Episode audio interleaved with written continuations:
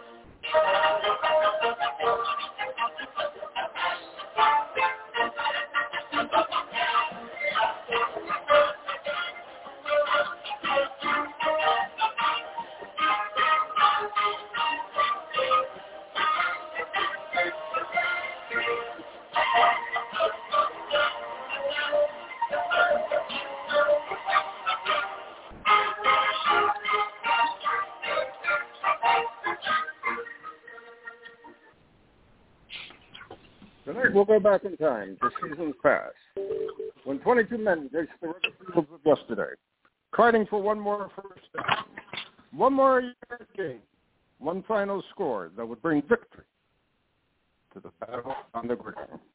Tonight, we will explore the world of gridiron greats. Welcome to Gridiron Greats Football memorabilia. And the and Broadcasting Network. And we're live from the Southport, North Carolina home of Gridiron Greats Magazine. I am Bob Swick, publisher and editor of Gridiron Greats Magazine, and I'll be your host for the show. Gridiron Greats is the only publication in America that focuses upon the history and memorabilia of the North American football game since its inception in 1869. We cover 150 plus years of football history and memorabilia. You can find us on the web at gridirongreatsmagazine.com. So at this time, I would like to introduce my co-host, the senior contributing writer to Gridiron Greats Magazine, a football memorabilia historian, specializing in pre-World War II items, in particular Red Grange, and also Seattle Seahawks items, in particular Steve Largent. He has from Portland, Mr. Joe Squires. Joe, welcome to the show this evening. Captain, good to be here as always. Thank you very much. We're back. We're back. And I gotta before we get going into what we were going to talk about, um, I got a lot of from the latest issue of Gridiron Greats magazine, Yes. and uh, Dr. Bob Stevenson, Dr. Bob Stevenson wrote an incredible article that received quite a few comments from longtime readers, uh, many of whom never realized that that game at the turn of that century was a zero-zero tie. And uh, they truly appreciated reading about the history and seeing some pretty old photos and pieces from the Ohio State Archive uh, Department in relationship to that particular game. So shout out to Dr. Bob, uh, longtime senior contributing writer to Gridiron Greats magazine, guest many, many years ago on our podcast. Uh, he comes out with one to two articles a year. When he does, they're, they are very, very uh, deep, in-depth, and uh, a great view of Ohio State football history. So I just want to get that in before we get started. Uh, and again, uh, very, very excellent, even if I say so myself, edition number 74. that just came up. All right. I just want to add, if you're not a subscriber to Gridiron Greats Magazine, what are you waiting for? Exactly.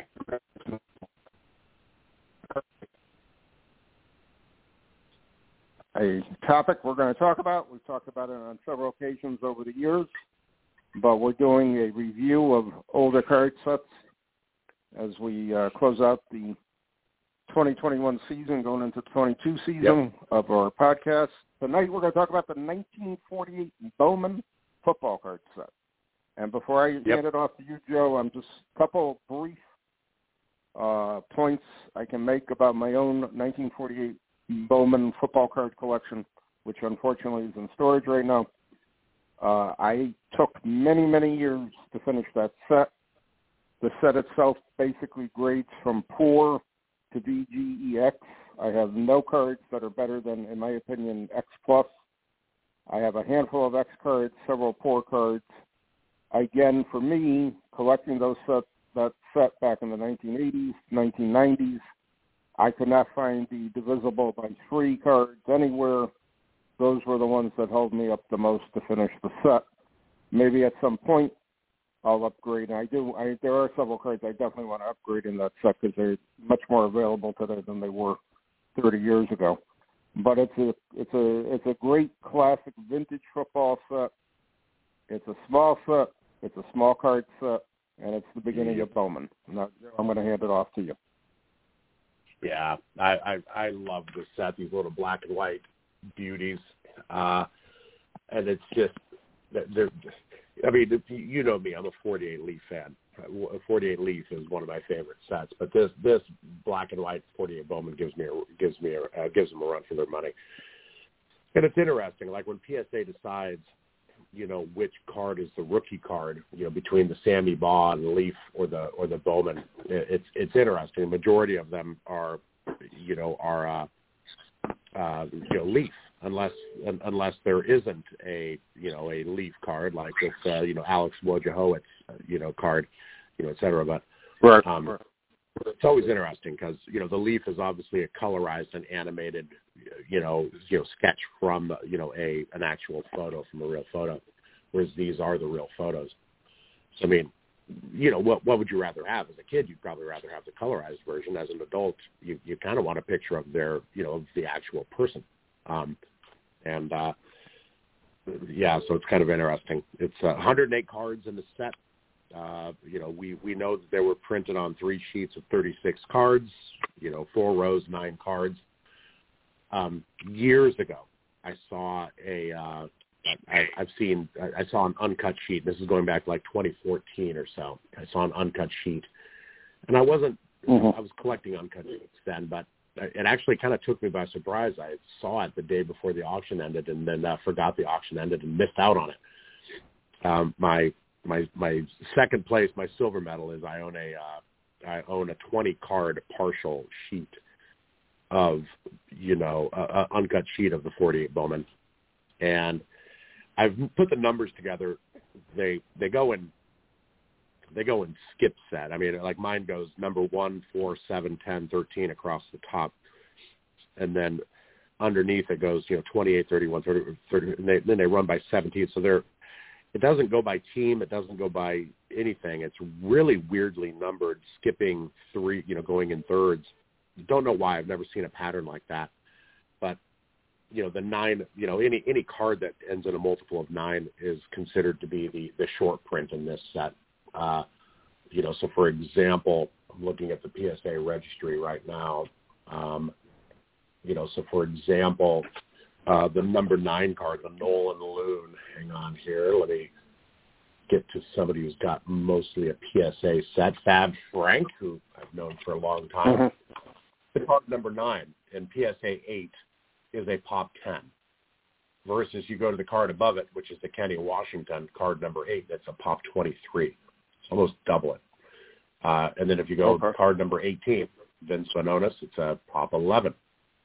Card number, you know, 27 is a pop 9.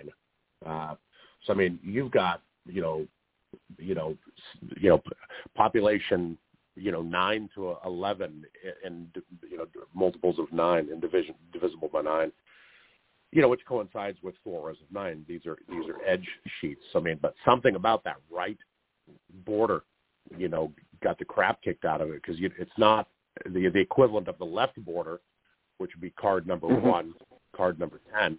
It's double it. Card number one, uh, Joe Tereshinski is pop 18. Part card number 10, which would be the left border, is 22 pop.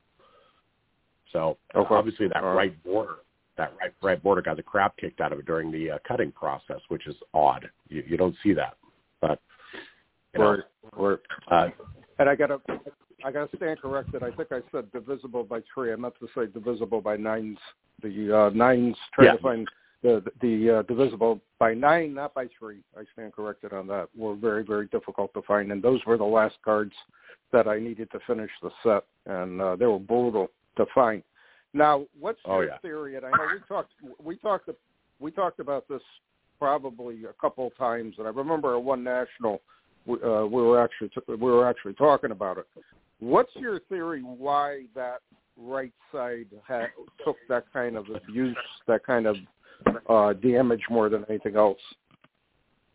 Wow, I, you know, you're you're used to the to the side cards taking a hit, and especially the top card. So if you think about it, card number one would be it. But uh, I was explaining to you, I, maybe I'd have to, I'd almost have to make a sketch and submit it how the sheet's laid out. Yeah. It says divisible by a nine is damaged, but I'm looking at my sheet. These don't lay out one through nine, so it's not like it's not like the top row, you know, of the sheet is one through nine. So I'm, I'm, I'm in the process of numbering what my sheet goes uh, and how it goes, but uh, it, and that's the problem is I've got a partial sheet, um, so I'm, I'm kind of extrapolating how you know how the rest of it lays out. But I, I, I get the feeling, and there there are some pop, there are some divisible by nines that are more populous than others. But you take the card number 108, Buford Ray, there are six of them in a PSA eight, so it's definitely a corner card. Mm-hmm. So I, I guess what I'm getting at is the the 48 Bowman sheet isn't numbered, you know, one through nine, top row, 10 through 18, second row. You know, in, in other words, you know, it's you know, it's you it's know, skip, uh, skip numbered every which one.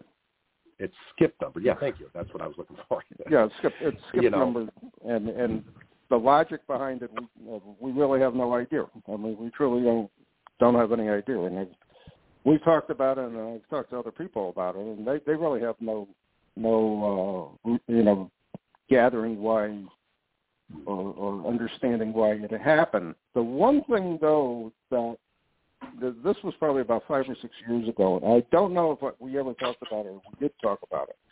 There was a rumor that the reason why they were so oddly numbered would it have been possible that they that Bowman at that time did one of their non-sports runs combined with the football cards? Is that possible? I can't because see the, it. but, the, um, ditto. The 36 card sheet that I saw uh, had was all football, and you know, it's it's interesting. Hang on, I'm running this out real quick. I've actually never 46, 49. I've actually never thought about what uh, what it looks like if you run it out. Because that's mhm. 27. Uh, and again, it's not it's not adding up, divisible by nine. It's it's interesting because my my sheet starts with one on my top row, which is five cards, one, four, seven, ten, thirteen. So I assume I'm the first. Okay. You know, I'm I'm, I'm the A A sheet. And since it's Okay. four rows of nine, and I started with one, I assume I'm missing the four you know columns to the right. It would be 16, 19, Right. 22, 25. I would expect to see Right. one of these borders ending in multiples of nine, and it's not. Uh, so, yeah, it's interesting. I mean, card number 45, according to this, or number 18. Yeah, what's interesting is I'm missing all the multiples of nine on my sheet. Uh, I have no multiples of nine on this Series A sheet.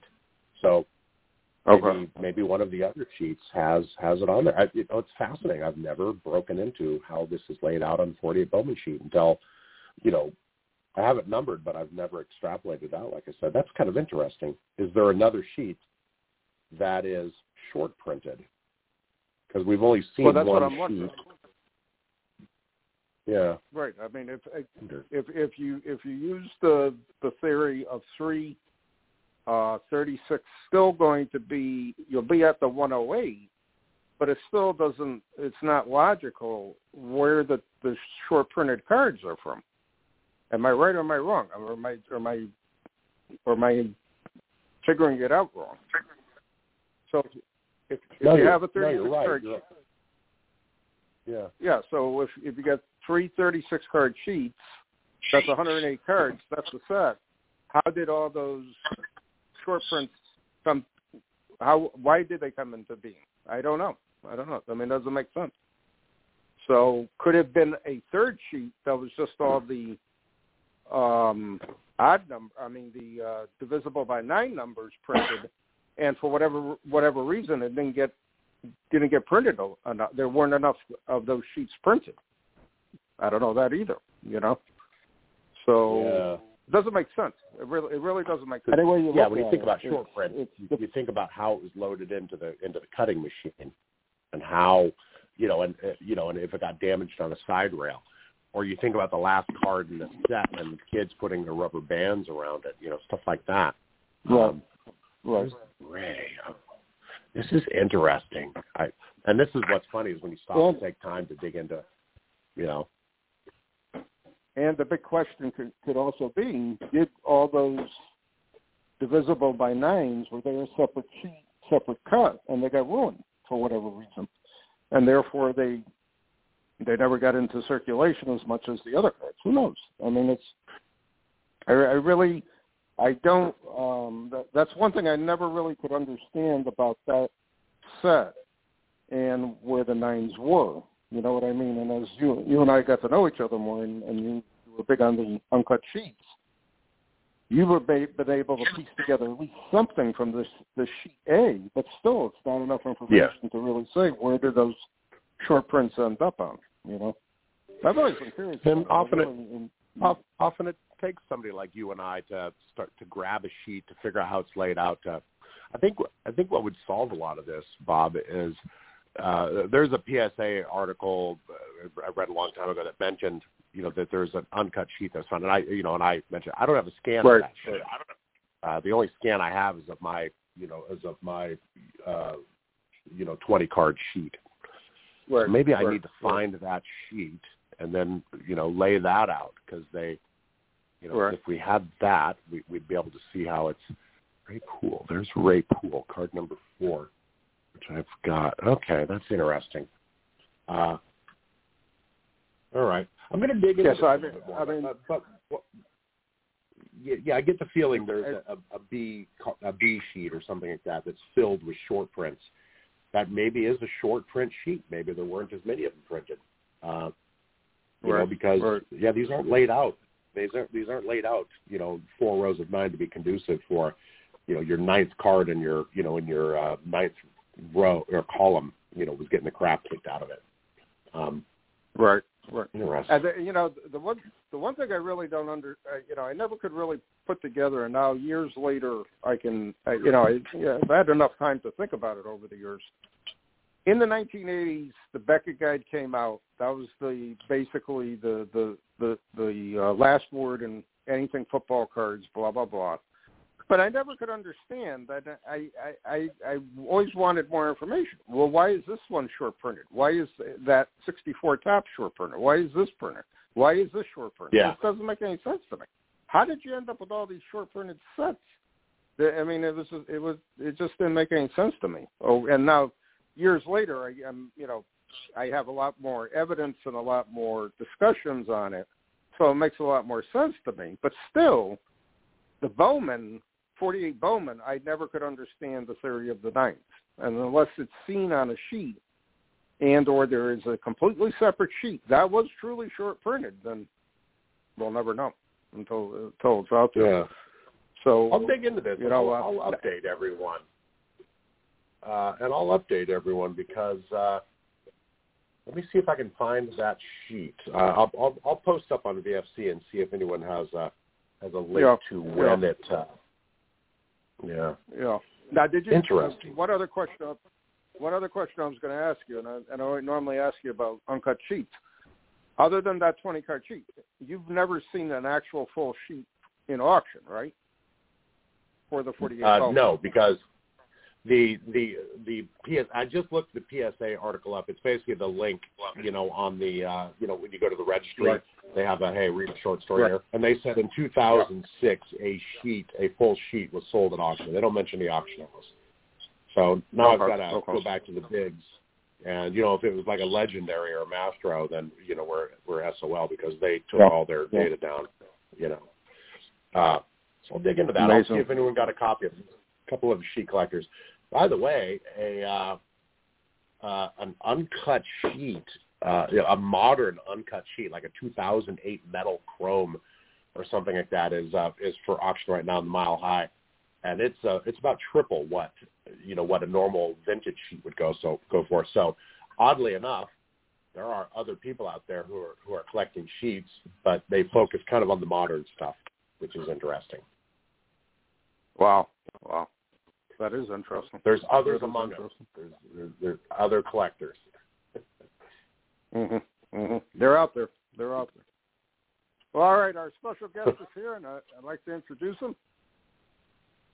Our special guest tonight is a dentist in private practice in Beaverton, Oregon, and has been in practice for the last nine years. He was born and raised in Eugene, Oregon, and is a graduate of the University of Oregon.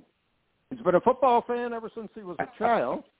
As a kid, he became a huge Joe Montana fan and swore off the 49ers when they traded him. When he retired, he became a Carolina Panthers fan as they were a brand new team and they had several college players on their roster whom he had followed. He also loves the history of football and as a result loves reading about other football leagues, especially the defunct United States Football League. His collecting interests include Oregon, Joe Montana, the USFL, memorabilia, and vintage collecting. I'd like to welcome to our show this evening Mr. Richie Baird. Rich, welcome to the show. Oh, thank you for having me. Welcome, neighbor. Hi. Now I gotta I gotta ask a question. And get this out of the way. Joe is Richie right. your personal dentist? no, he, no, he's not. Rich just going joined VFC. What about a year ago, Rich?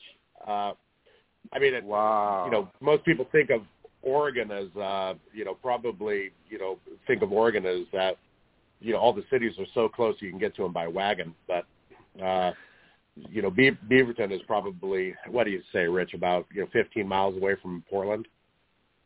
Yeah, probably. It's, it's it's a good thirty or forty minute drive anyway. We're we're pretty far apart. Yeah. You know, now, even longer if you Well- encounter, you know, protesters or something like that. Yeah, no Uh, kidding. I I find that I find that a weak excuse. If um I was going to ask Richie if I was out there, I could he could camp me some dental care or whatever, but I, I won't Yeah, mention I wouldn't be a very good But anyways. I wouldn't be a very good customer. I don't have any. Getting on to the, I have a, I have a uh, perfect, So the perfect question, set of Richie, teeth. thanks for being on tonight, and I'd like to lead off by uh, if you could tell our audience how you got started collecting football cards and football memorabilia. Sure. Well, I think it all starts with just you know being a fan at an early age. You know, I didn't grow up in a house with huge fans, but my folks loosely followed football when I was little uh, because because my uh, mother's cousin played in the NFL for a, a brief stint.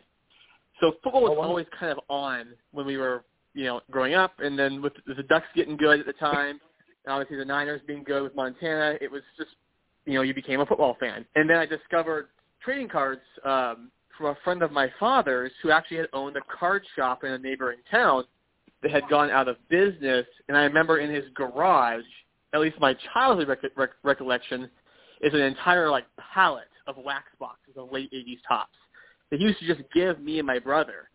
So I probably opened 20 boxes of 88 and 89 Topps growing up, and it just sort of, you know, kind of grew from there. Wow.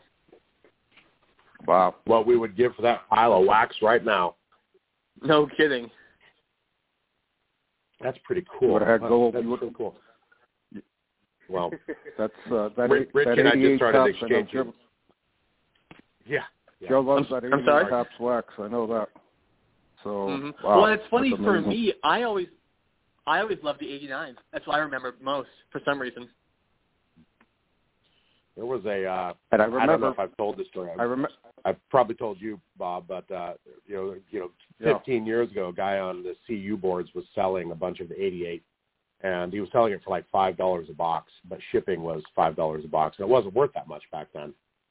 And he was up in Seattle, and I'm like, I'll buy that, I'll, five bucks a box, but meet me in Centralia, which is halfway between Portland and Seattle. It's about 90 miles north.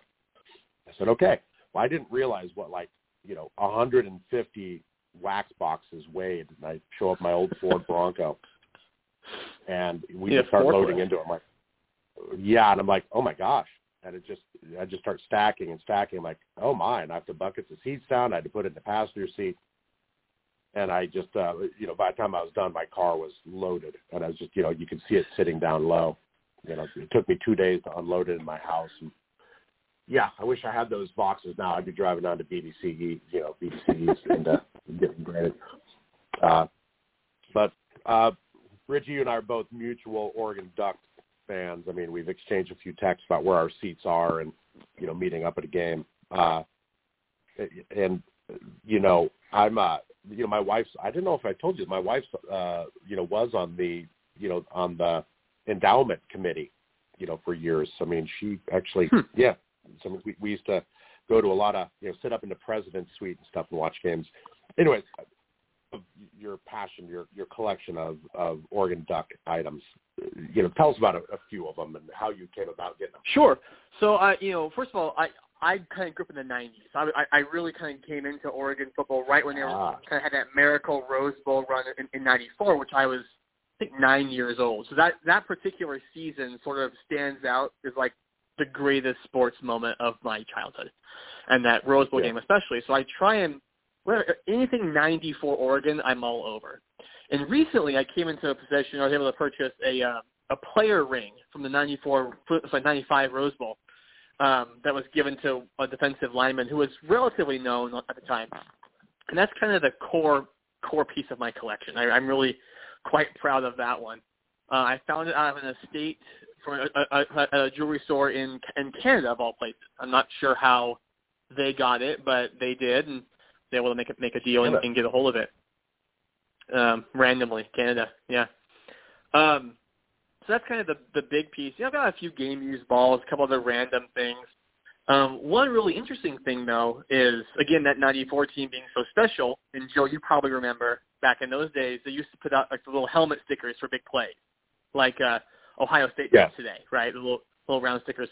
So I got a mini helmet and I took a bunch of pictures uh, I found online from the Rose Bowl. I actually recreated the quarterback's helmet from that team using little homemade half-size scale stickers.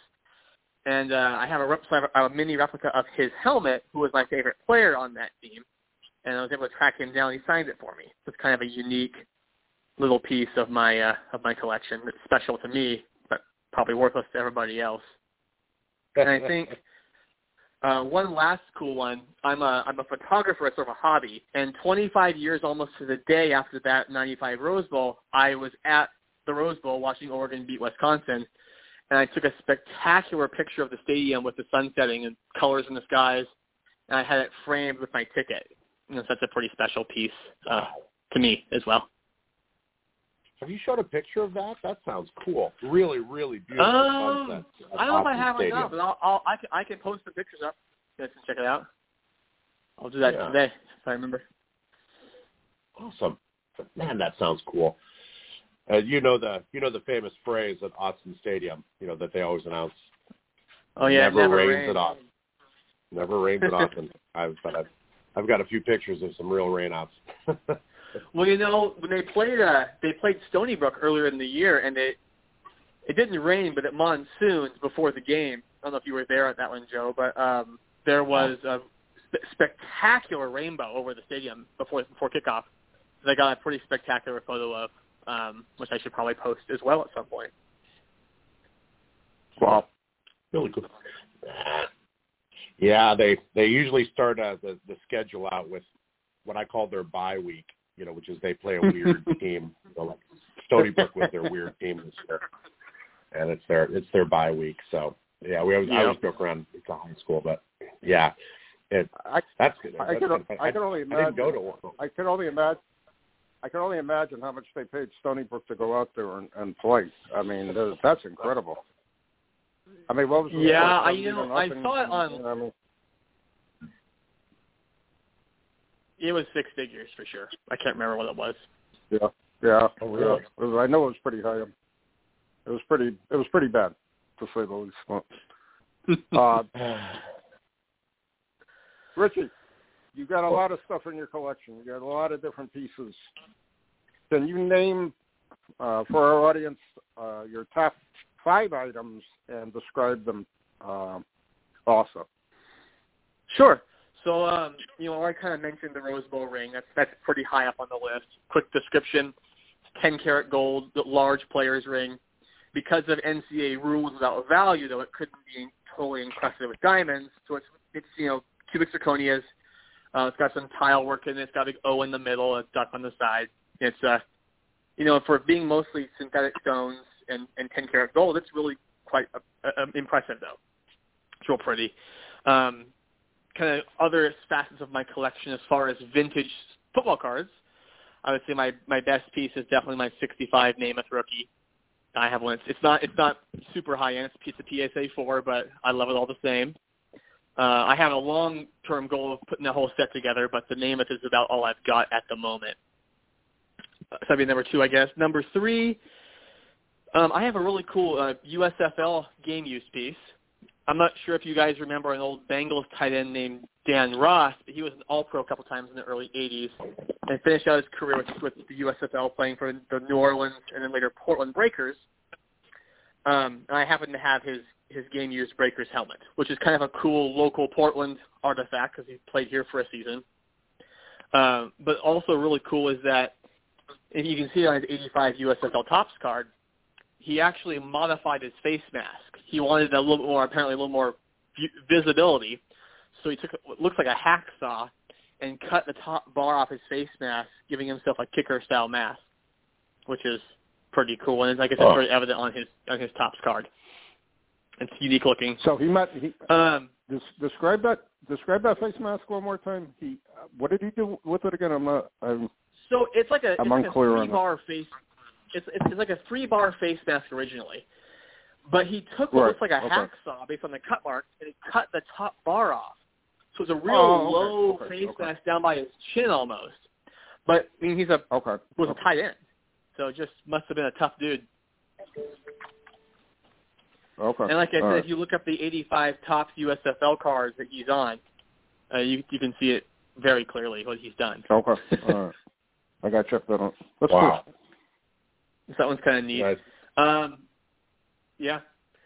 Another interesting piece, which I picked up not too long ago in an online auction, is a it's a game used NFL ball that was used in the Week One 1990 Monday Night game between the Saints and the 49ers and on one panel it's all painted up because it was uh, Saints defensive back Toi Cook had intercepted it. It was one of the balls he kept because it you know was a ball he he picked off. And I bought it because I realized it didn't say this in the auction, but if you go back and look at the game, that ball was thrown by Montana. And it's uh, it's an actual Wow. game used Joe Montana thrown Oh, football. Um, and if you think about it, a Montana interception ball is probably rarer than a touchdown ball because he threw about half as many. So that's kind of an interesting one. I display it on my bookshelf with the painted panel backwards so you can't see it. And I have a little label that says, you know, Montana game used ball. But uh yeah, it's an interception ball. That's Wow. actually really that's a that's a funny way to think about it. That an interception ball is worth more than a touchdown ball. That's kind of funny. And maybe not I like it. maybe not worth more, but definitely rarer. You know, because I think he threw 139 picks to 270 some touchdowns. Yeah. Good point. Anyhow, Wow. so that's kind of a fun one. Cool. And finally, I- I'll, I'll give you one one last one, the fifth one. It was a modern card. Um, I got my kid in the '90s, so I love modern, modern-ish stuff. And that junk wax era, there's not a lot of really rare things. So if you can find a really rare thing, that's pretty cool. Um, in 1995, when Montana retired, he signed an exclusive deal with Upper Deck, but he still had some cards with other brands. And Skybox got a little bit jumpy about having too many Montana cards, and so they pulled a couple of his really early in production and created a couple of really scary short prints. And there's two insert cards from his Sky, uh, Skybox Imp- Impact product uh, that are almost non-existent. One of them is their future Hall of Famer insert, which I was able to track down a PSA 8 uh, example of. Um, I don't have the other one, but I have the one, so it's kind of a, a unique and special Wow. piece. Wow. You know, I got I got you're, to make a you're, comment. you're kind of all over the board. there- You've got there's- Montana, you've got that there is no there is no such thing as junk wax anymore or junk wax carts. I mean, to hear what was there through those years and how much the overproduction, yada yada yada, all that. But there are cards like that that you never even heard of, and they're out there, and and you know they're they're they're worth they're worth something. You know what I mean? It, it oh, just yeah. amazes me. It, it really amazes me. So uh, I I I really don't call it junk wax anymore because it's, it's not junk. It's, it's it's valuable stuff. You know, it's amazing. And, and as a as a kid of that era and remembering some of these rare cards, there are there are some real gems in the '90s, and there's not not not a ton, but there's some really cool cards out there for sure. Yep. Yep. Interesting. Exactly. Uh, it, Wow. you you you've been collecting a long time. You've been uh, you know, I mean, just and what I always love hearing is just people's collecting stories because you know, you know, Bob's been you know he's the hobby stalwart here, but I mean. You know he's he's got more stories than you know than most, but I mean we it, it's it's fun to hear people's stories about how they how they collect stuff, how they bump into stuff. Just like you're talking about that ring, you know, you found in Canada. Uh, do you have any, you know, collecting stories you want to share? You know, I don't really have anything other than what I've already said that that is really that cool. Um, but what I do have, as far as collecting, what I do have is, and some of you may already know this, one of my other hobbies is I create custom trading cards. You know, I, uh, I've been doing that for five or six years, and that has had some really cool interactions because of that side of the hobby. And I'll give you one example here. Um, I was doing some custom designs, posting them on, on, online, and someone reached out to me and said, "Hey, I really like what you're doing. Um, is there, can I talk to you about a potential project?" So I said, "Yeah, sure. What's up?" He said, "Well, my my buddy is the son-in-law of a Hollywood actor who'd been in a number of sports movies, and they want to do something special for Father's Day for me. He's in his mid seventies." And I said, "Okay." And would would you be able to you know do a couple designs um, from of his characters from the various movies and make them up for us? And I thought that sounded like a really fun project. Uh, the actor turned out to be um, a man by the name of Chelcie Ross, who his probably his most famous sports roles were Major League. He was one of the pitchers, and then um, in Rudy he played Dan Devine.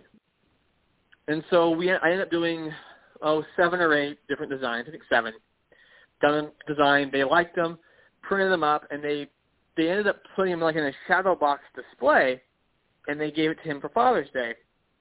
A couple weeks later, I got a really nice two-page long handwritten letter from this this gentleman, uh, Mr. Ross, and um, signed photo, and just I mean, really thankful. Thought it was really cool.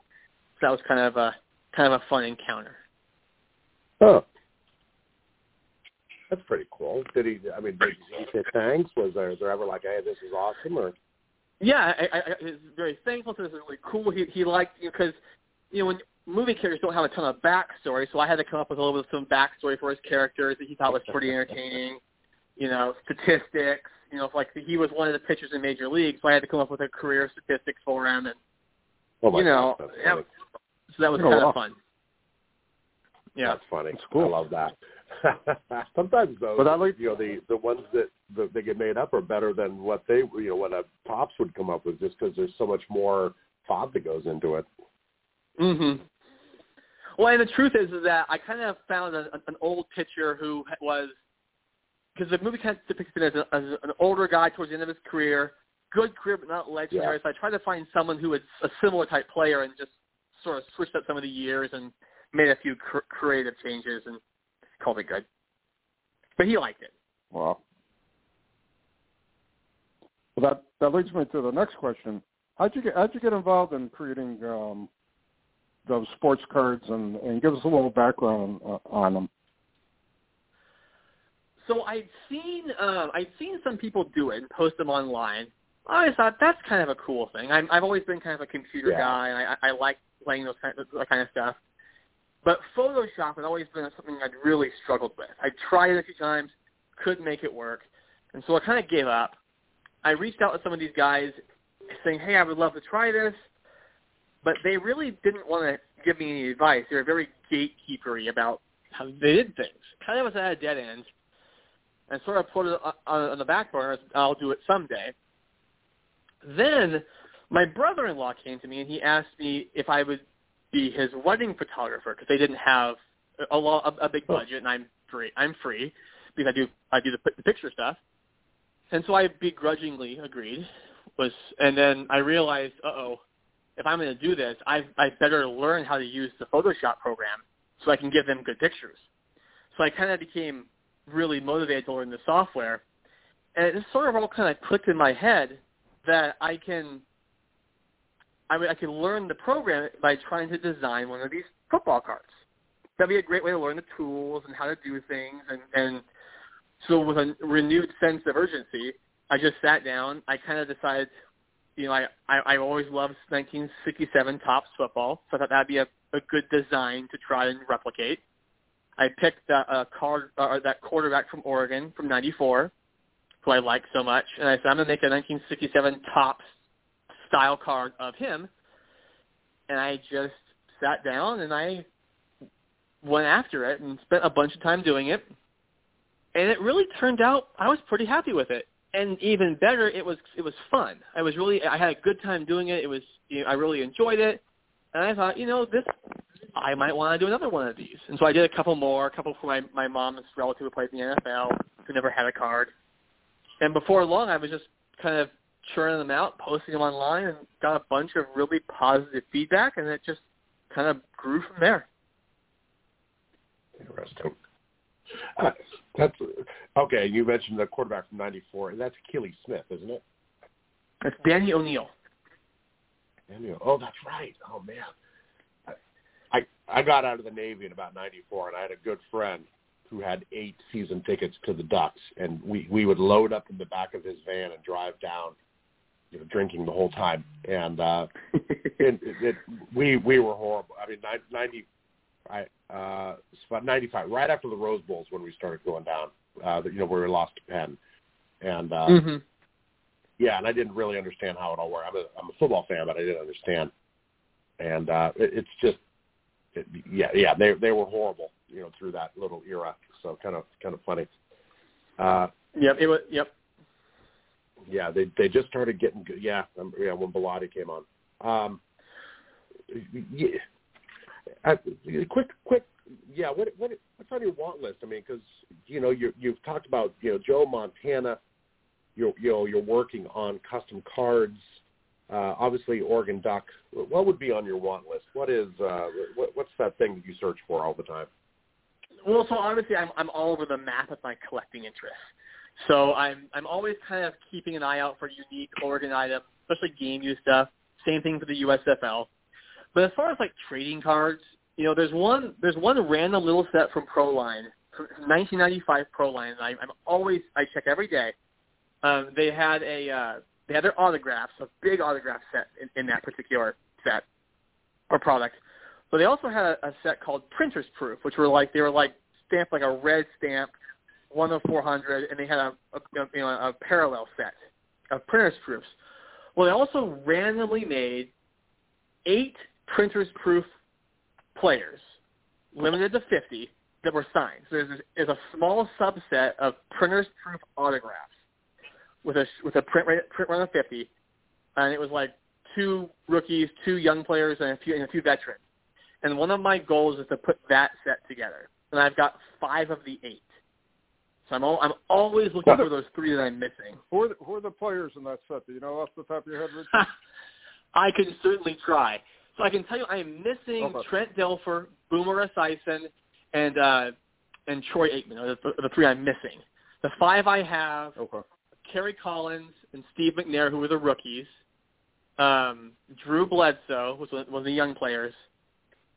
I have Emmitt Smith, and there's one more that I just I'm blanking on at the moment. And I can, if I look here really fast on my computer, I can probably come up with it.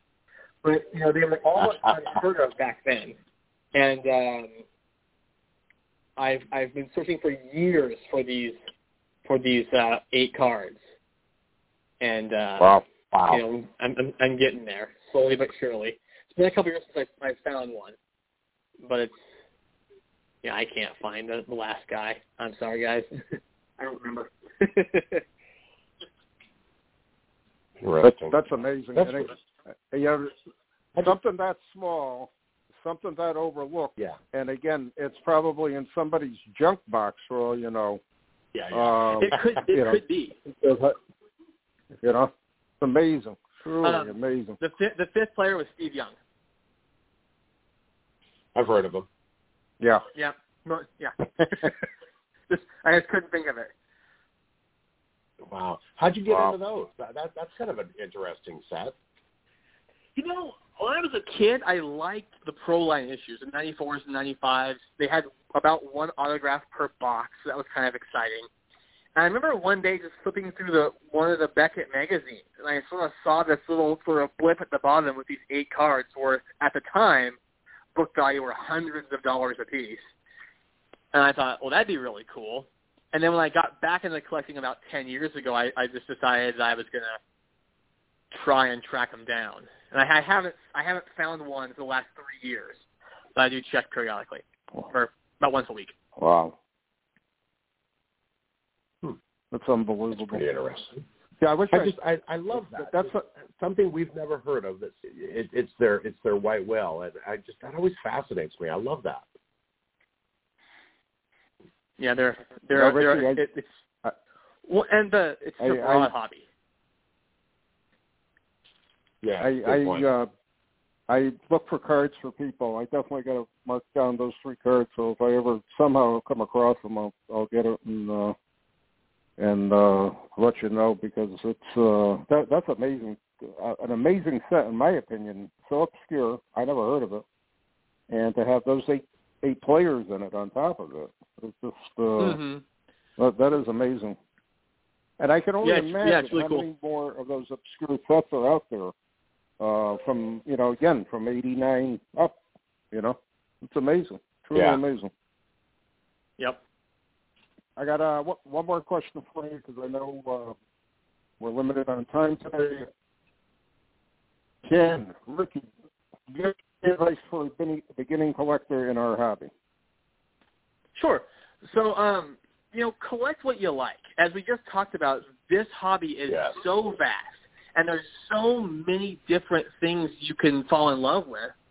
You know, just because it may not be popular, if you like it, collect it, and that's and that's what makes it so great. You know, you guys were just talking a little bit ago about 1948 Bowman. I've never owned one. I really don't have any interest in owning one, but you guys are so passionate about that set.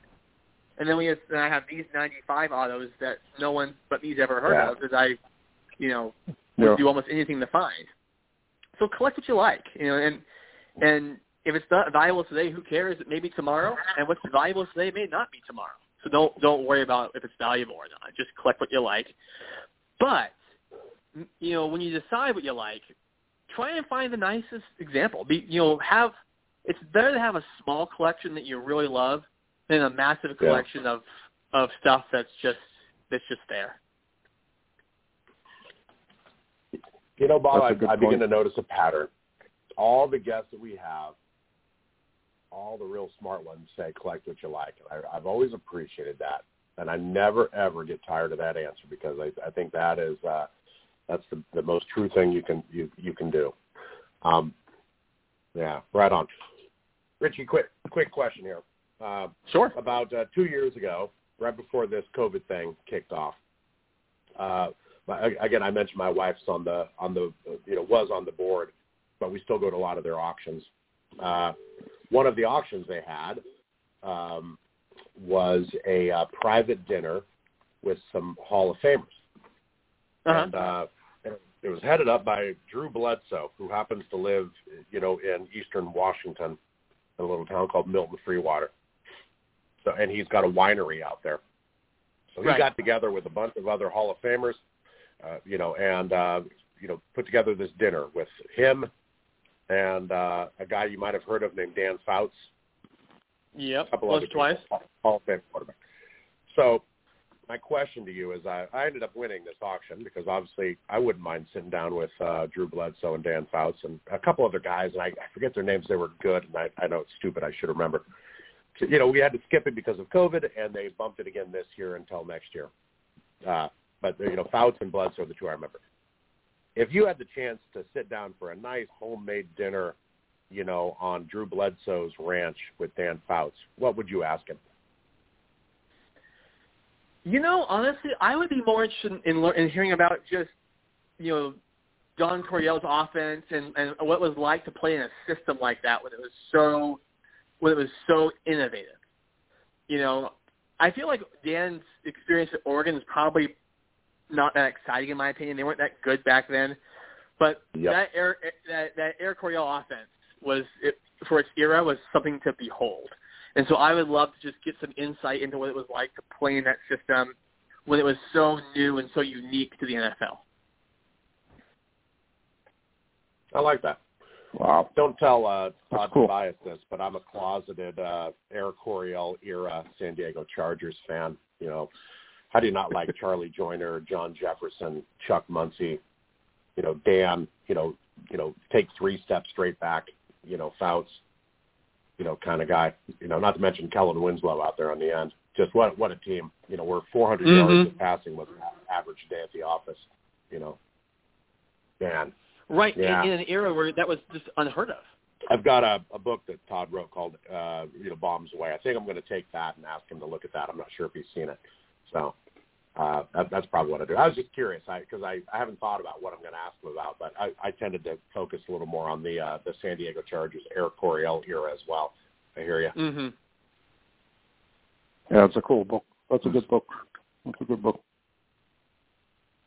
Okay, Richie. Any other final thoughts? I know I know you got to uh, get back to work there. I don't want to keep you. No, no, no, not really. I mean, I, I really appreciate you guys having me on. I was, I was kind of nervous, but really excited to, to do this, and it was, it's been a lot of fun. I, I so thank you for just uh, for for inviting me on, and it's been great. Well, thank you, Richie. It's uh, great to hear about your collection, and uh, you got some beautiful items in your collection. Seeing seeing the stuff on VFC and, and the like, and your your uh, classic uh, cards that you make up at the same time are, are just uh, so interesting to look at. And so uh, they're so cool to look at. It's, it's great. I, I truly enjoy them.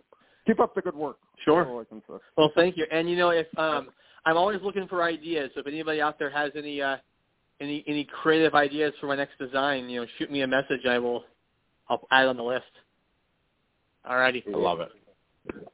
All right. Thanks, Richard. Thanks, Richard guys. Bear, a Big Oregon, USFL, Joe Montana, and an obscure eight-card autograph set from the 90s. Amazing collection. He's starting to sound. I'll tell you, starting to sound like my intro I- I- at the beginning of the show, where it's like uh, Joe Squires, Steve Largent Red Grange, Seattle Seahawks stuff, just all stuff that's all over the board. yeah.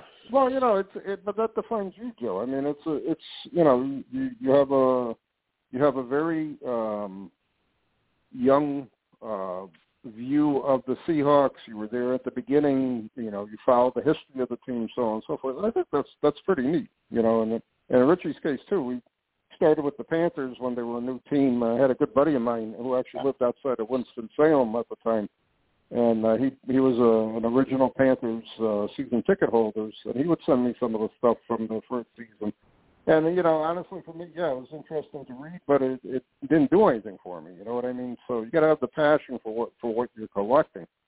And I and I go back to the you know I go back to the year '89, roughly to '99. I look at that 10 year period of all the different card sets that came out, all the different things that came out, so on and so forth. I always said I don't know how anybody's going to keep up with this stuff. But I always, I also said too, there's going to be sleepers in these boxes as the years go on. And if anybody had any foresight, enough storage space, and enough cash, you'd be buying wax boxes and just putting them away, type of thing. So uh, here's a good example of that eight card set, which I, I knew nothing about whatsoever, really. I know he had mentioned it before on VFC, but Yeah. uh, you know, I never. I, I mean, I have no clue on it. I didn't even know they existed. But I'm wondering if they're, you know, they're buried in a junk box somewhere, type of thing. So I find that I find that pretty interesting. It, it's truly amazing.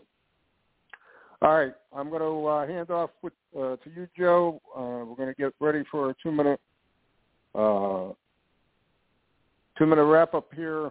And before we do, again, if you're not a subscriber to Gridiron Greats Magazine, what are you waiting for? GridironGreatsMagazine.com. Joe, hand it off to you. On tonight's show. And let's add to that. If you're not a subscriber to Gridiron Greats and you're listening to this podcast, uh, you should visit gridirongreats.com and definitely sign up for the magazine. It's it's awesome. I'm looking at it right now. It's sitting on my desk. I read it, and usually I read it, and then I go back and reread it, and then I hit it one more time. Volume 20, number 74. Amazing photo on the front. Martin Jacobs, uh, you know, article like you mentioned. Just a, a great episode. I, in all honesty, Bob, I've always loved the editor's page. I read your editor's page note from top to bottom a couple times. I love your summaries because uh, that's you. That's from the heart. I, I really enjoy those. Just uh, my nod to the captain. Well, you thank know, you. I I, I, I, I, I agonized about this this issue's column several times. Brenda actually made me rewrite it a couple times for the simple reason that uh, I came down too hard on the 21 cards, uh, the packs and the, how much they cost yeah. and yada yada yada. And I got to realize there's there's a lot of people out there who live for those cards. They go and, and they they don't mind waiting and buying only one or two packs at a time, and they like opening them and they like finding the cards, so on and so forth. And I got to respect that, and I got to understand that a little better. Uh, I'm too much yeah. of a dinosaur in the hobby, I think, uh, in a lot of ways, with the whole influx of cards beginning in 1989, and just it just doesn't seem to be ending. 33, uh, 32 years later, there's still a massive amount of new product out there. And I still don't know who's buying it. You know what I mean? I mean, if you bought everything from 89 to this year, you would have probably 20 times the amount of what could have been bought from 88 back. You know what I mean? And that's what I just yeah. don't get. I just don't understand. I really don't understand, you know? But uh is what it is. I got to live with it, and that's it. And I got to say this: I opened up all my uh, packs. I didn't keep them. Oh, you did. I broke them open and I and I pulled cards. And I got to say this: on the prestige packs, I got two packs with the same exact cards in them. I can't believe that would happen. Nice. Um, that's interesting. Uh, you know what? Uh, both of us need to do a better job of not being, you know, the old man yelling "Get off my lawn" when we talk about modern packs and stuff. Um, it, it's just like our, you know, you know, that's what I love about being on the show is just you hear about somebody's passion, just like what we, you know, mentioned with Richie. We haven't heard of it, but he's yep. passionate about it, and that's okay and good for you. What a, what a nod, yep. Yep. A, a nod to it, and uh, uh, and uh, just because we don't understand it doesn't mean we have to knock it. So I mean, you know, ditto with you know opening up 2021 Panini. Gosh, remember I had that memorized, just what those packs that I bought, what they were called, and I bought some, you know, and I put them right on my shelf. Yeah. So I mean, is that okay? Ah, who knows? So yeah, yeah, you know, it's a, it's a, it's it's really amazing. It's really amazing. So all those uh, those packs I had bought down here that I was keeping on open, I, I just said, let me open them and see what see what's in them, blah blah blah, and I did. And it they, they were interesting to look at, and that's about all I'm going to say about them. I, it does not entice me to want to collect the set, and or you know basically what I what I've been doing for the past few years since there's no Topps in it anymore. If I do find packer cards, I pick them up, I hold them, and, and that's it. You know, that's what it comes down to. All right, we're down to 30 seconds. Jim, final thoughts? Great show. Good guest. Thank you for putting this together, Captain, and your labor of love as a publisher of Gridiron Greats. Thank you.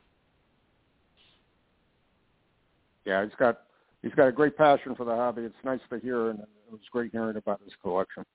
All right, we're almost out of time. Again, check out our website, gridirongreatsmagazine.com. If you're not a subscriber, what are you waiting for? And hopefully we'll be back next week with another show. Thanks for listening.